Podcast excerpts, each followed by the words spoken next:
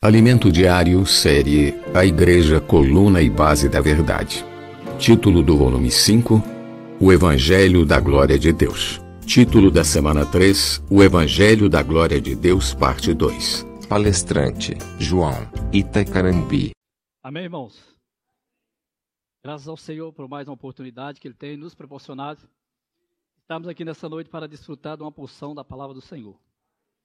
Para mim, sempre é um privilégio ministrar a palavra do Senhor. E eu creio que é através da palavra de Deus que nós somos transformados, conformados, santificados e redimidos de todos os nossos pecados.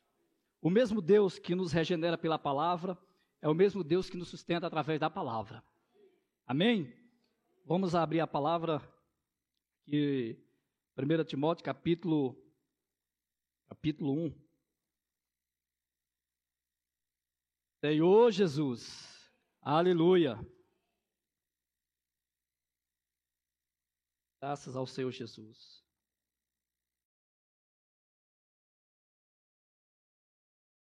Primeiro Timóteo capítulo 1, versículo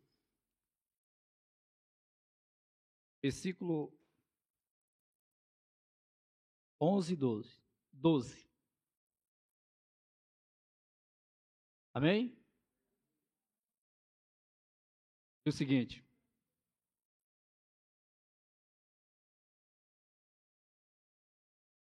A igreja pode ler?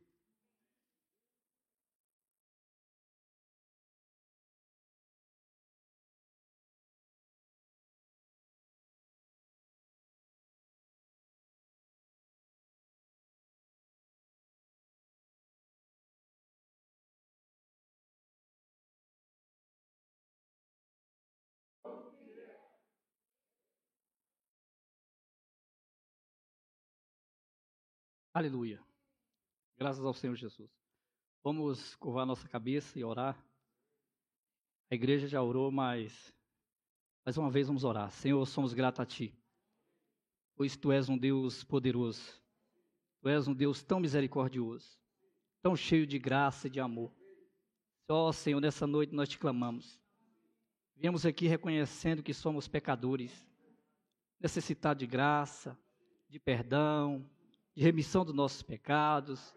Senhor, desvaneça as trevas nesta noite. Dissipa todas as trevas, todo tipo de treva que possa haver no nosso coração, que está empatando, embaraçando a nossa vida espiritual. Nós te clamamos nesta noite, Senhor. Senhor Jesus, que a tua luz que dá vida, que ela possa brilhar nas nossas vidas, que ela possa raiar nesta noite, nos trazendo clareza, nos trazendo, Senhor, contentamento no nosso coração, nos trazendo uma paz que excede todo entendimento. Como precisamos do Teu Espírito. Senhor Jesus, nós oramos nessa noite. O Senhor leva aqui todas as mentes cativas e obediência à Tua palavra. Tira todo espírito de inquietação, de distração, tudo aquilo que pode perturbar nossa mente e coração. Senhor, impedindo de nós compreender a palavra, de nós entender a palavra nós oramos nesta noite. Nós cremos que o Senhor está aqui no nosso meio. Pois aqui está a igreja que invoca o teu nome. A igreja que clama ao Senhor. Senhor Jesus, nos dá clareza do verdadeiro evangelho, o evangelho da tua glória, o evangelho de Deus, o evangelho que é o poder de Deus. Senhor, fala os nossos corações.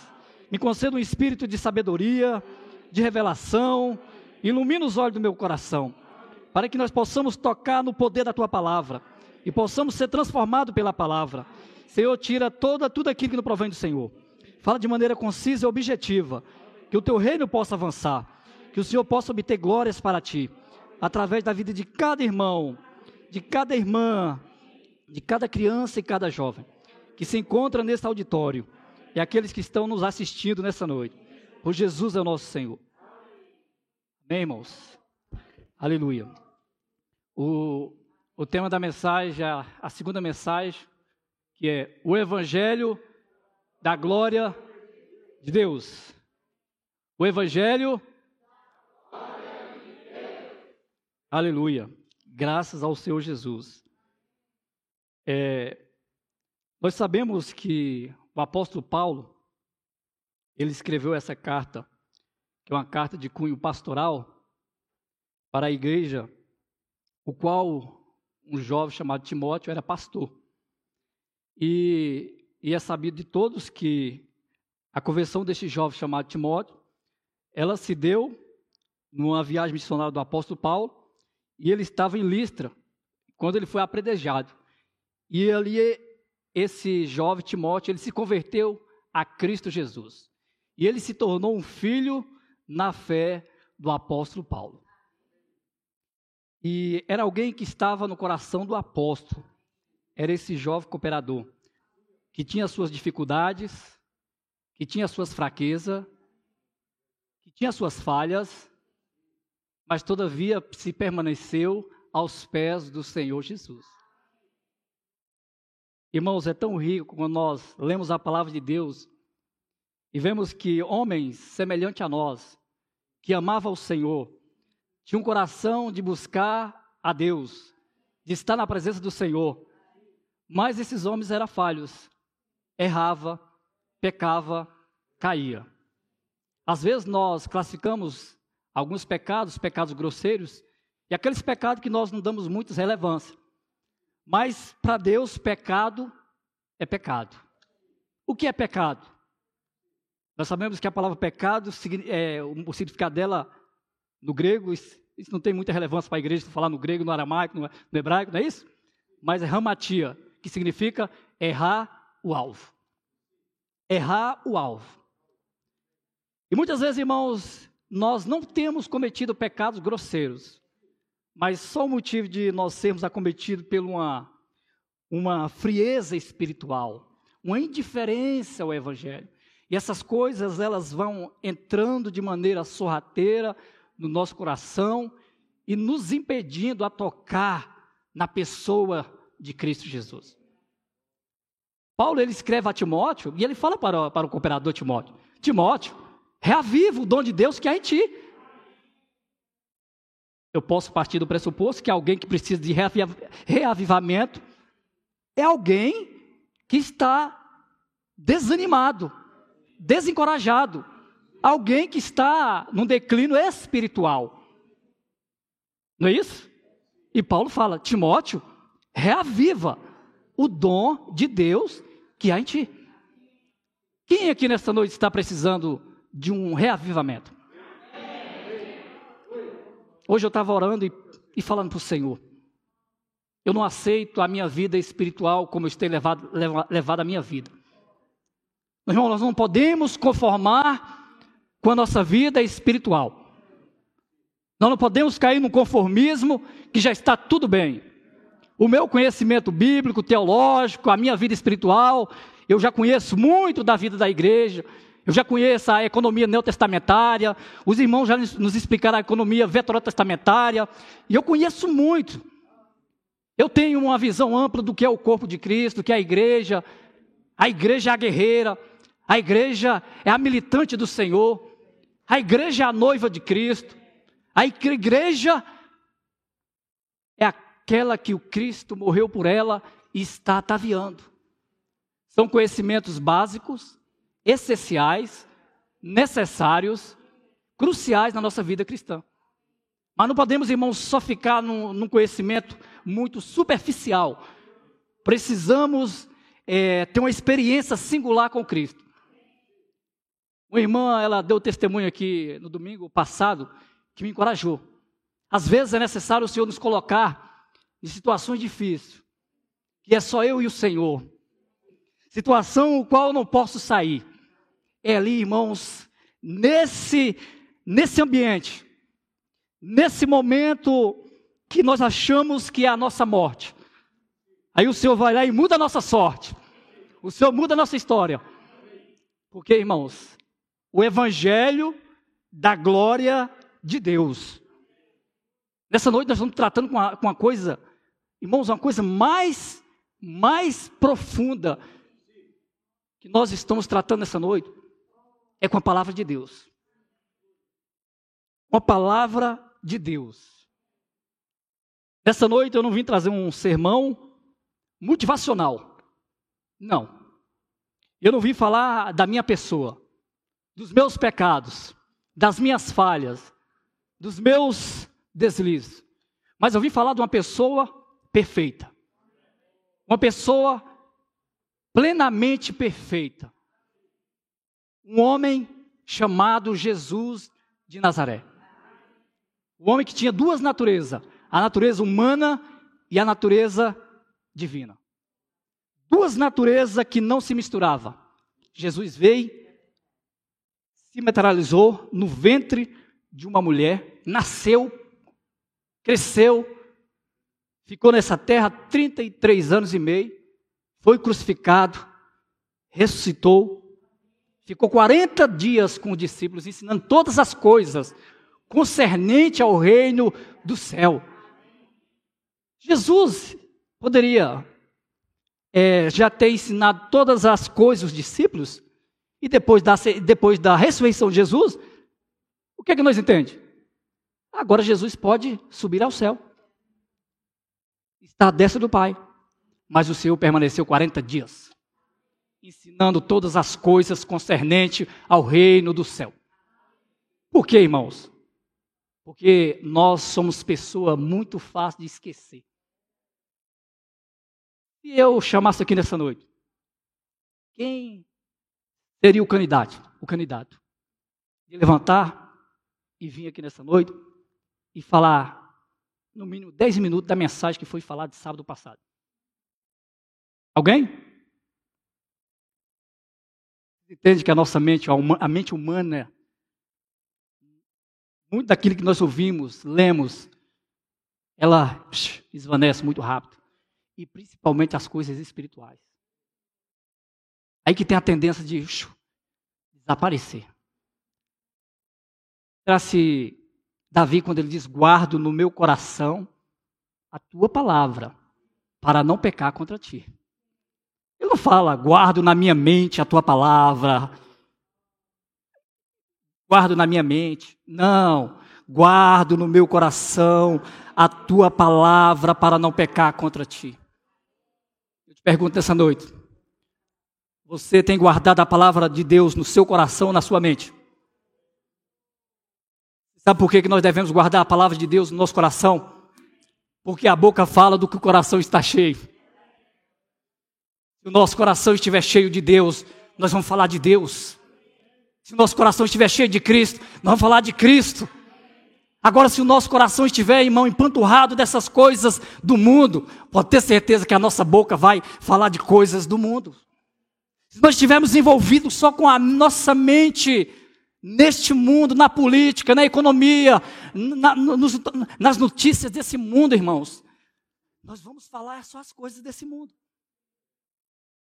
Mas essa noite, nós temos o Evangelho, o Evangelho da glória de Deus. E o Evangelho é o que, irmãos? As boas, as boas notícias. Chega de notícia ruim. Você tem o Evangelho. Encontra um moribundo, está com a vida desgraçada, falando assim, está com a vida mis... desgraça. Não é um palavrão. Desgraça é a ausência da graça. E tem pessoas que estão tá com a vida desgraçada. A ausência da graça de Cristo. E nós temos a graça. Nós temos o Evangelho. E nós podemos anunciar o Evangelho. Você encontra um moribundo, uma pessoa que está passando uma crise conjugal uma, uma crise econômica, uma crise psicológica, está numa depressão. Nós temos o Evangelho. Você pega, fala para essa pessoa do Evangelho, de um Cristo que perdoa pecador, de um Cristo que salva, de um Cristo que liberta, de um Cristo que transforma, de um Cristo que renova, de um Cristo que tira o moribundo do calabouço e coloca para sentar entre os príncipes. Irmãos, que Deus é esse? Esse é o Deus que nós servimos. Quando Ana recebeu a sua benção, irmãos, perdão pela introdução ser tão ampla, mas quando Ana recebeu sua, sua benção, os irmãos lembram da oração de Ana? Eu deveria aprender aquela oração, decorar aquela oração, orar aquela oração. Ela diz que Deus é o Deus que empobrece e enriquece. É o Deus que exalta mas, mas também humilha. É o Deus que dá a vida e o Deus que tira a vida. É o Deus que tira o moribundo do monturo e faz sentar entre os príncipes. Esse é o nosso Deus. É o Deus que nós servimos. É o Deus da glória. O Deus de Abraão é o Deus da glória. E nós temos o Evangelho, que é o Evangelho da glória. Amém. E quando Paulo ele escreveu esse evangelho, é sabido de todos que foi entre, entre o intervalo da primeira prisão para a segunda prisão. Paulo escreveu o evangelho.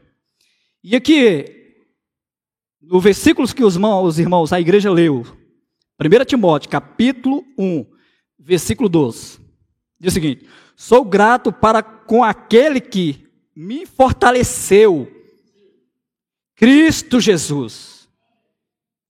Sou grato para com aquele que me fortaleceu.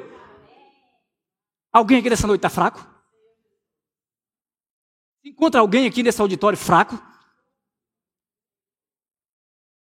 Paulo tinha Paulo tinha um coração de gratidão pelo Deus que ele servia que era o Deus que o fortalecia. Se você se encontra fraco nessa noite, nós temos Cristo Jesus, que pode te fortalecer. Não importa a sua fraqueza, não importa a natureza da sua fraqueza, nós temos um Deus que nos fortalece. Cristo Jesus, nosso Senhor, que, medi, que considerou fiel, que considerou fiel designando-me para o ministério. Aleluia. E, e aqui ele vai falar, irmãos, no versículo. É, nesse, mesmo, nesse mesmo capítulo, ele vai falar da sua conversão, que era um perseguidor da igreja, era alguém que, que assolava a igreja de Cristo, mas alguém que achou graça, que Deus achou graça e o escolheu. Paulo é uma demonstração evidente do amor e da misericórdia de Deus.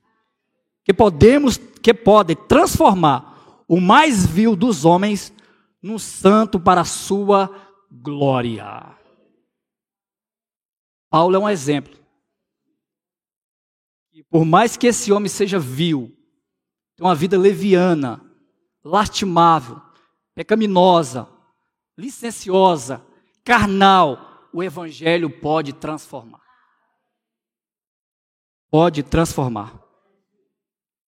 Assim como o Evangelho transformou a vida do apóstolo Paulo, eu creio que o Evangelho está nos transformando. Amém? Aleluia.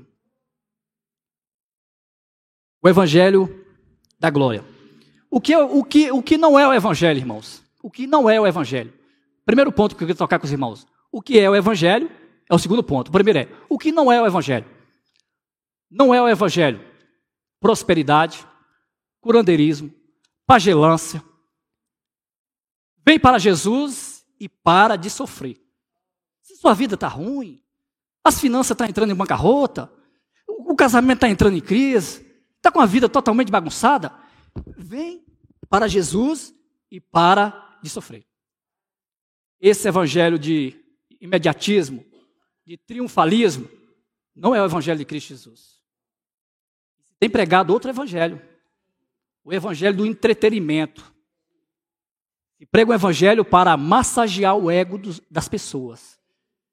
Eu falo para os irmãos, se nós estivéssemos aqui pregando um evangelho do entretenimento, um evangelho da vida fácil, um evangelho sem cruz, um evangelho sem renúncia, esse auditório aqui não estava cabendo de, pessoas.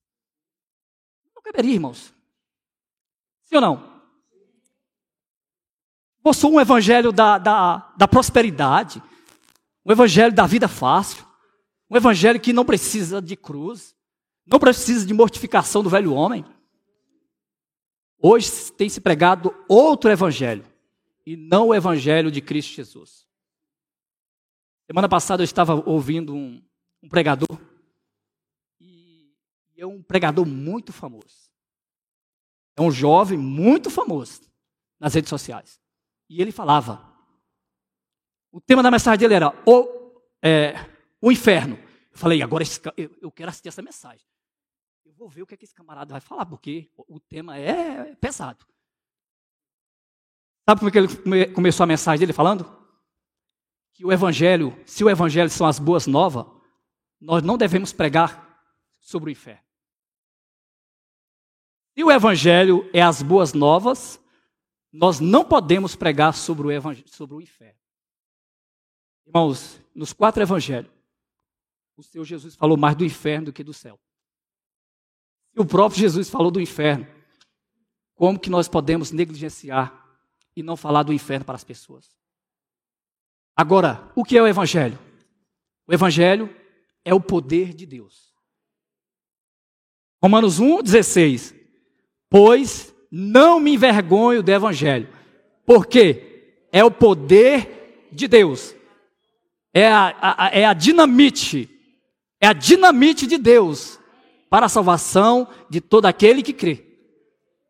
Se o homem está morto nos seus delitos e pecados, se o homem está na sua vida maligna, fora de Cristo, só o Evangelho, que é o poder de Deus, tem a capacidade de adentrar o coração apedrificado desse homem e regenerá-lo. Nós estamos aqui nessa noite, irmãos. Duas coisas aconteceram. A primeira, uma escolha. Você escolheu estar aqui nessa noite. Segundo, o Espírito Santo de Deus te trouxe aqui nessa noite. O Evangelho é o poder de Deus. Quando nós formos pregar o Evangelho, irmãos, não seja tímidos. Tenha intrepidez.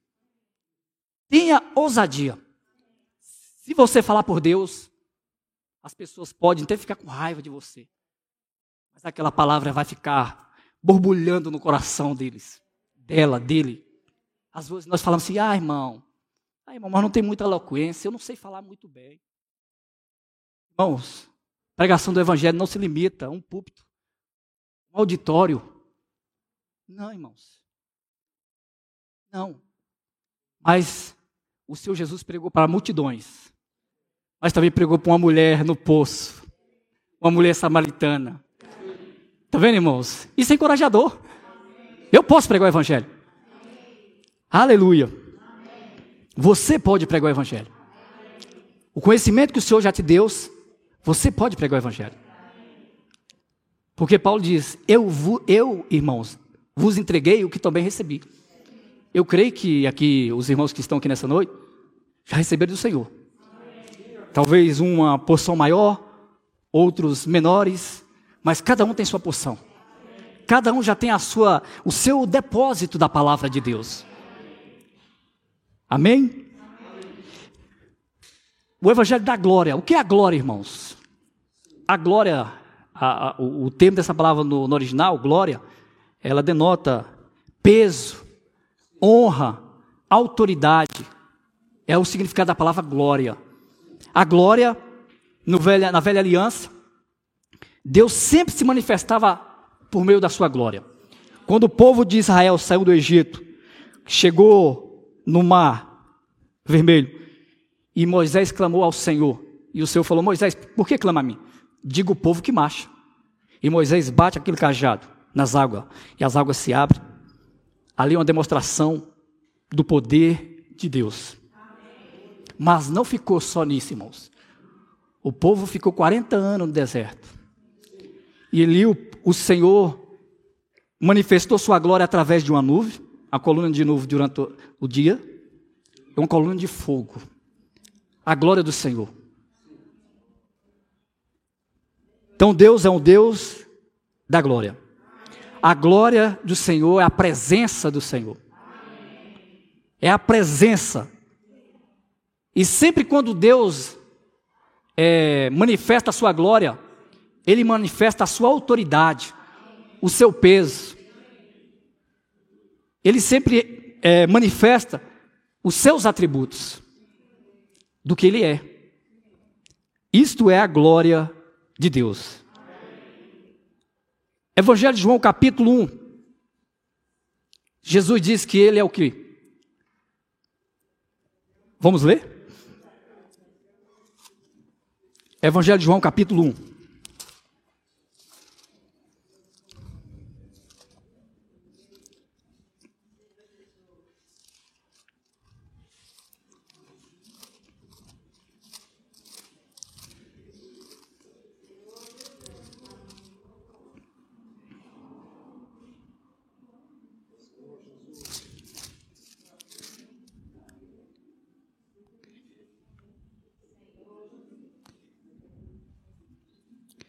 Irmãos podem me ajudar aí, que eu não anotei, mas fala da glória, que Cristo é a glória.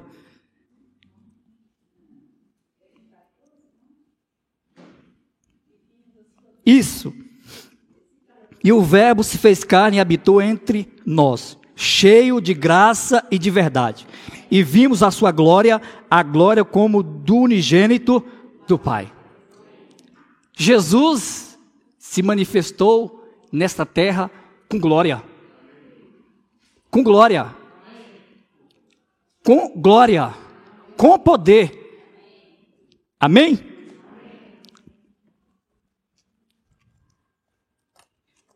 Eu coloquei aqui sobre o Evangelho de Cristo. Sem o Evangelho, tudo é inútil e vão. Sem o Evangelho, não somos cristãos. Não somos. Sem o Evangelho, toda riqueza é pobreza, toda sabedoria, loucura diante de Deus. Sem o Evangelho. E o Senhor nos constituiu para que nós possamos ser arautos do Evangelho. Aquele que anuncia, aquele que prega, aquele que dá as boas notícias. Você é um arauto do Evangelho. Já pensou, irmãos, na antiguidade, um arauto, não cumprindo a, o seu ofício de arauto, de anunciar aquilo que um rei o mandou fazer, dar a notícia? Quem é nosso rei? Que nos entregou essa comissão, o grande comissionamento, o grande comando de anunciar o Evangelho. Essas são as boas notícias do Evangelho. As boas notícias do Evangelho é que um Deus santo se fez homem, cresceu, morreu e ressuscitou ao terceiro dia, está sentado à destra de Deus Pai para redimir pecadores dos seus pecados. Esse, essa é a mensagem do Evangelho. Essa é a mensagem do Evangelho. Aí você for falar assim, irmãos, mas esse evangelho não vai me proporcionar nada nesta terra. Algum conforto, alguma coisa que eu preciso. Irmão, vai. Vai te proporcionar tantas coisas, irmãos. Sofrimento, perseguição. As pessoas vão falar mal de você. Vão falar mal de mim. Por causa de quem? Do Evangelho. Mas o Senhor também, Ele sustenta, irmãos. Se você tem uma necessidade, Ele sustenta. Eu sou uma testemunha ocular do que Deus tem feito na minha vida. Do que Deus tem operado na minha vida. O Senhor tem feito, irmãos, muito mais além do que eu tenho pedido, eu tenho pensado, conforme o seu poder que opera em mim, opera em nós. Paulo falou isso. E o nosso Deus, segundo as tuas riquezas em Cristo Jesus, há de suprir cada uma das vossas necessidades. Filipenses 4, 19, se não me engano, ele fala isso. Qual é a nossa necessidade? E o meu Deus, segundo as suas riquezas em Cristo Jesus, há de suprir cada uma das vossas necessidades. Ô oh, Senhor, eu tenho necessidade de crescimento espiritual, vai suprir. Ô Senhor, eu estou com a necessidade financeira, vai suprir. Ô Senhor, eu estou com a necessidade cognitiva, intelectual, do Senhor possa me capacitar intelectualmente falando. Eu, eu muitas vezes eu leio, eu leio, a tua palavra, eu não entendo, eu não entendo. Senhor, me dá um espírito de sabedoria. Vai suprir.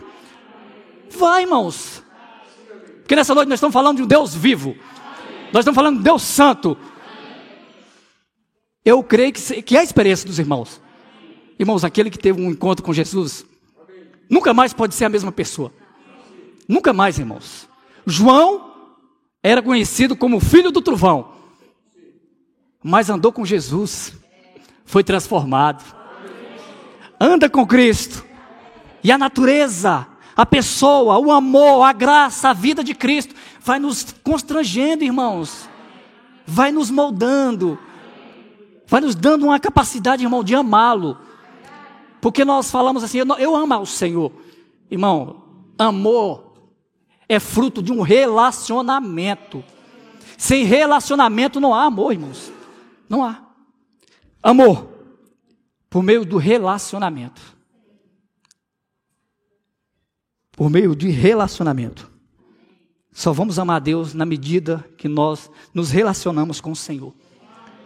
Com Sua palavra, com a vida de oração, com a vida de comunhão com os santos. Aleluia. É, somos arautos do Evangelho. 1 Coríntios capítulo 9, versículo 16, diz o seguinte. Confere comigo, irmãos.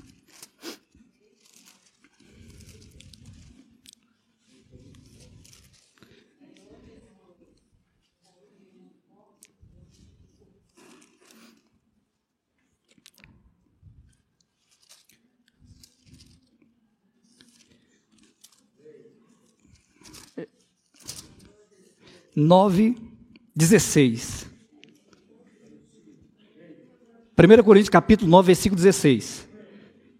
É, se, se anuncio o evangelho, não tenho de que me gloriar, pois sobre mim pesa essa obrigação, porque há de mim se não pregar o evangelho. Versículo 17.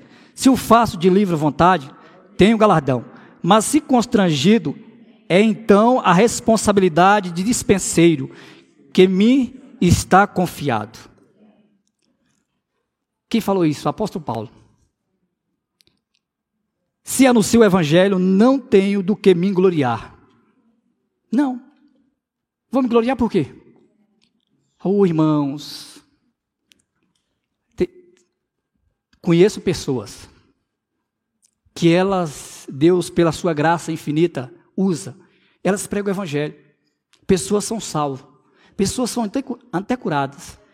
E elas falam, ô oh, irmão, você não sabe o que, é que Deus fez através da minha vida. Deus fez maravilhas nessa noite, Deus operou milagres, demônio saiu que, que você não ficou um demônio na, no, no auditório. As pessoas, os coxos, os coxos foi curado, os leprosos foi purificado, o surdo ouviu, o cego viu. E elas, é, elas se gloriam do que Deus fez através da vida delas. O apóstolo Paulo disse que ele não se gloria. Se eu prego o evangelho, não tenho de me gloriar, nada. Por quê? Porque Paulo entendia que ele não tinha capacidade nem de pensar. Segundo, segundo Coríntios capítulo 3, ele diz que nós não temos a capacidade nem de pensar, como se alguma coisa viesse de nós mesmos. Mas pelo contrário, a nossa suficiência ela vem de Deus. A nossa suficiência ela vem de Deus. Se estamos pregando o Evangelho é porque Deus está nos capacitando a pregar o Evangelho. Nós não somos autossuficientes. Nós somos dependentes daquele que nos criou, daquele que tem nos sustentado, daquele que tem nos guardado. Aleluia.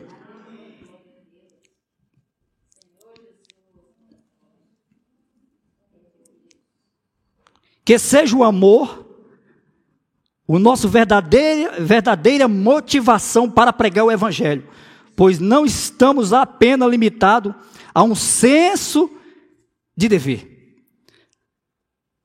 Que não devemos, irmãos, estar limitados simplesmente a um senso de dever, mas que seja o amor.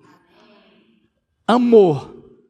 Vou pregar porque Cristo me comissionou. Eu recebi uma grande comissão. Os pecadores precisam de ouvir o Evangelho. Eles precisam de arrependimento. Eles precisam nascer de novo. Porque Cristo é amor eu amo a Cristo, também o, o, a evidência de amar a Cristo é amar o próximo. Amém? Se eu amo a Cristo, denota que eu amo, vou amar o meu próximo, aquele que está próximo de mim. Pregar o Evangelho. Não medimos nossa vida cristã por aquilo que pregamos, mas por aquilo que vivemos. Essa aqui é minha doída. Não medimos nossa vida cristã por aquilo que pregamos, mas pelo aquilo que vivemos. Aí você fala, não, agora você entrou em contradição. Peraí, você falou que agora tem que pregar o evangelho. Agora você está falando que, que a nossa vida cristã não é medida por aquilo que pregamos, mas por aquilo que vivemos? Sim. Porque as pessoas, elas querem ver em nós o Cristo que nós pregamos. Sabia, irmãos? O testemunho é uma pregação do Evangelho. Ah, irmão, eu tenho tanta dificuldade, você não sabe.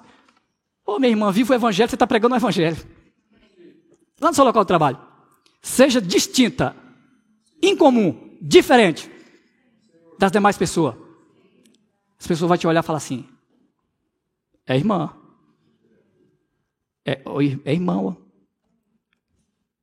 Aquele jovem, aquela irmã tem uma coisa diferente nela. Todo mundo, todo, todo mundo do, do, do setor são mentirosos. Fala mentira. Ela não fala mentira. É uma pessoa diferente. Isso é testemunho, sim ou não? É testemunho, irmãos. É testemunho. Um santo do passado falou o seguinte: de 100 homens, um lerá a Bíblia, 99 lerá, lerão você. De 100 homens, um lerá a Bíblia e 99 lerão você. E esse foi D.L. Moody. Olha o que o, um grande evangelista do passado, que já dormiu no Senhor, o Billy Graham, diz o seguinte: Nós somos as Bíblias que o mundo está lendo. Nós somos os sermões que o mundo está pre prestando atenção. Nós somos, irmãos. Nós somos as, as Bíblias. Nós somos os sermões que o mundo está prestando atenção. Que responsabilidade o Senhor nos confiou de representar como representantes, como, como embaixadores de Cristo.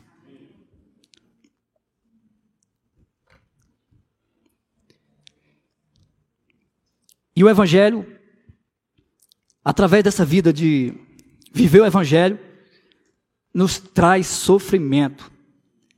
2 Timóteo capítulo 3, versículo 12. Diz, ora, todos quantos querem viver piadosamente em Cristo Jesus serão perseguidos. Ora, todos quantos querem viver piedosamente em Cristo Jesus padecerão perseguição.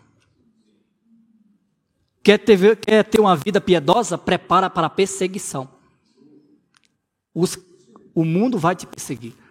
O mundo vai nos perseguir por causa da vida piedosa. E eu não vou entrar em detalhe na, na questão da piedade, porque já tivemos 500 mensagens sobre piedade. E um versículo que me chamou muita atenção também foi Mateus, Marcos 10. Olha o que diz. Evangelho de Marcos, capítulo 10, versículo 29 ao 30. Que fala sobre perseguição.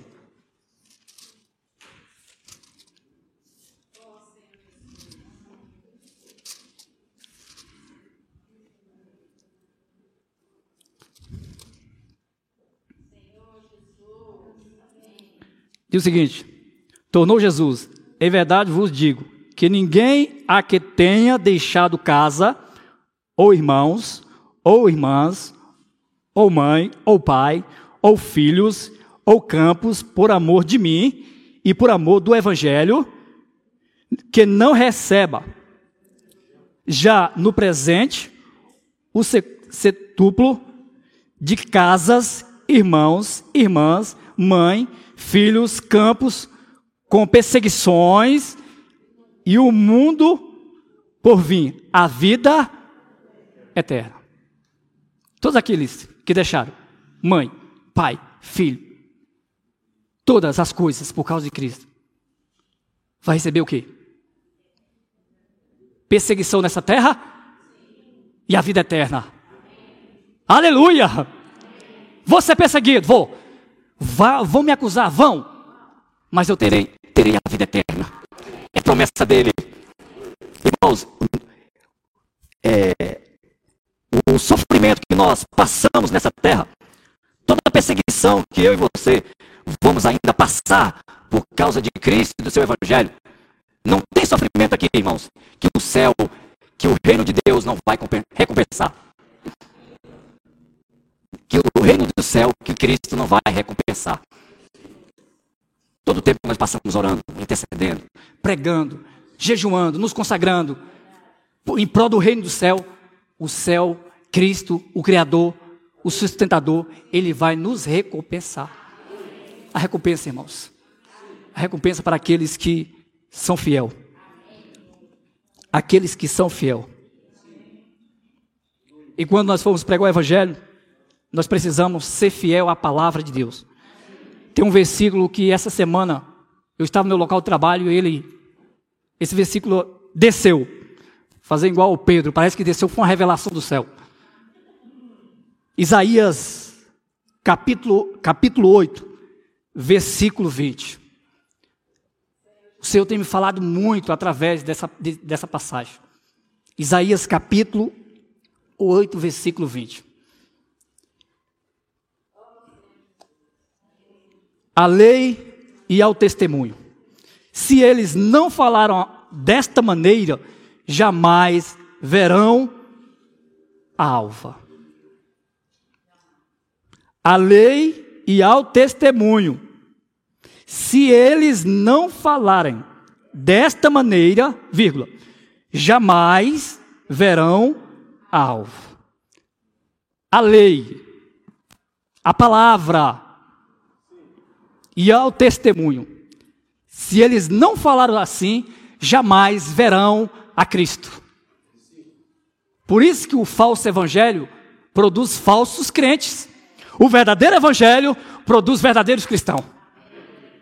Quando nós pregamos o evangelho de Cristo, na sua simplicidade, debaixo do poder do Espírito Santo, da graça de Deus, vai produzir verdadeiros cristãos. Porque tem, tem muitos falsos cristãos?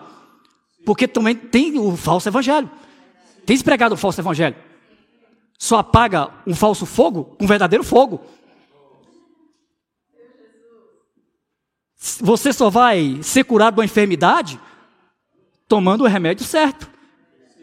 Aí, irmão, eu estou com dor de cabeça. Aí, irmão, você vai tomar o quê? Aí, irmão, acho que eu vou tomar um sorrisal para dor de cabeça. Vai curar. O homem degenerado não é nem alguém que está doente, está morto. Um dos versículos que eu tenho apreciado muito é Evangelho de, Evangelho de João, capítulo 5, versículo 25, que diz: Vem a hora e já chegou, que os mortos ouvirão a voz do Filho de Deus e viverão. Irmãos, essa palavra é tão profunda, é tão tremenda. Que os irmãos lembram que Lázaro já tinha quatro dias, tinha falecido, estava no sepulcro. E quando Jesus chega, Jesus olha para os céus e grita o nome de Lázaro.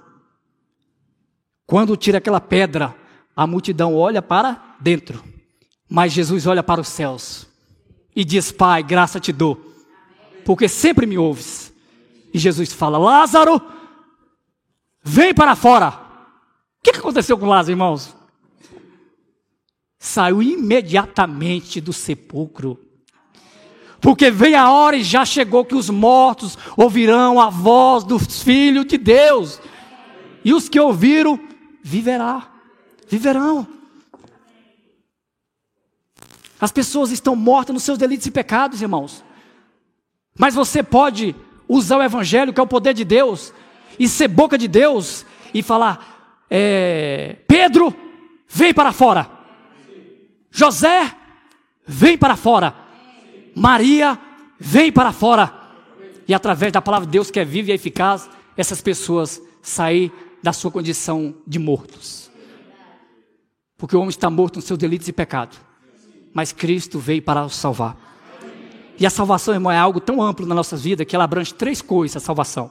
Ela abrange o nosso passado, o nosso presente e o nosso futuro. O, o nosso passado está relacionado com a nossa justificação. Romanos 5, 1. Justificado, pois, mediante a fé, temos paz com Deus.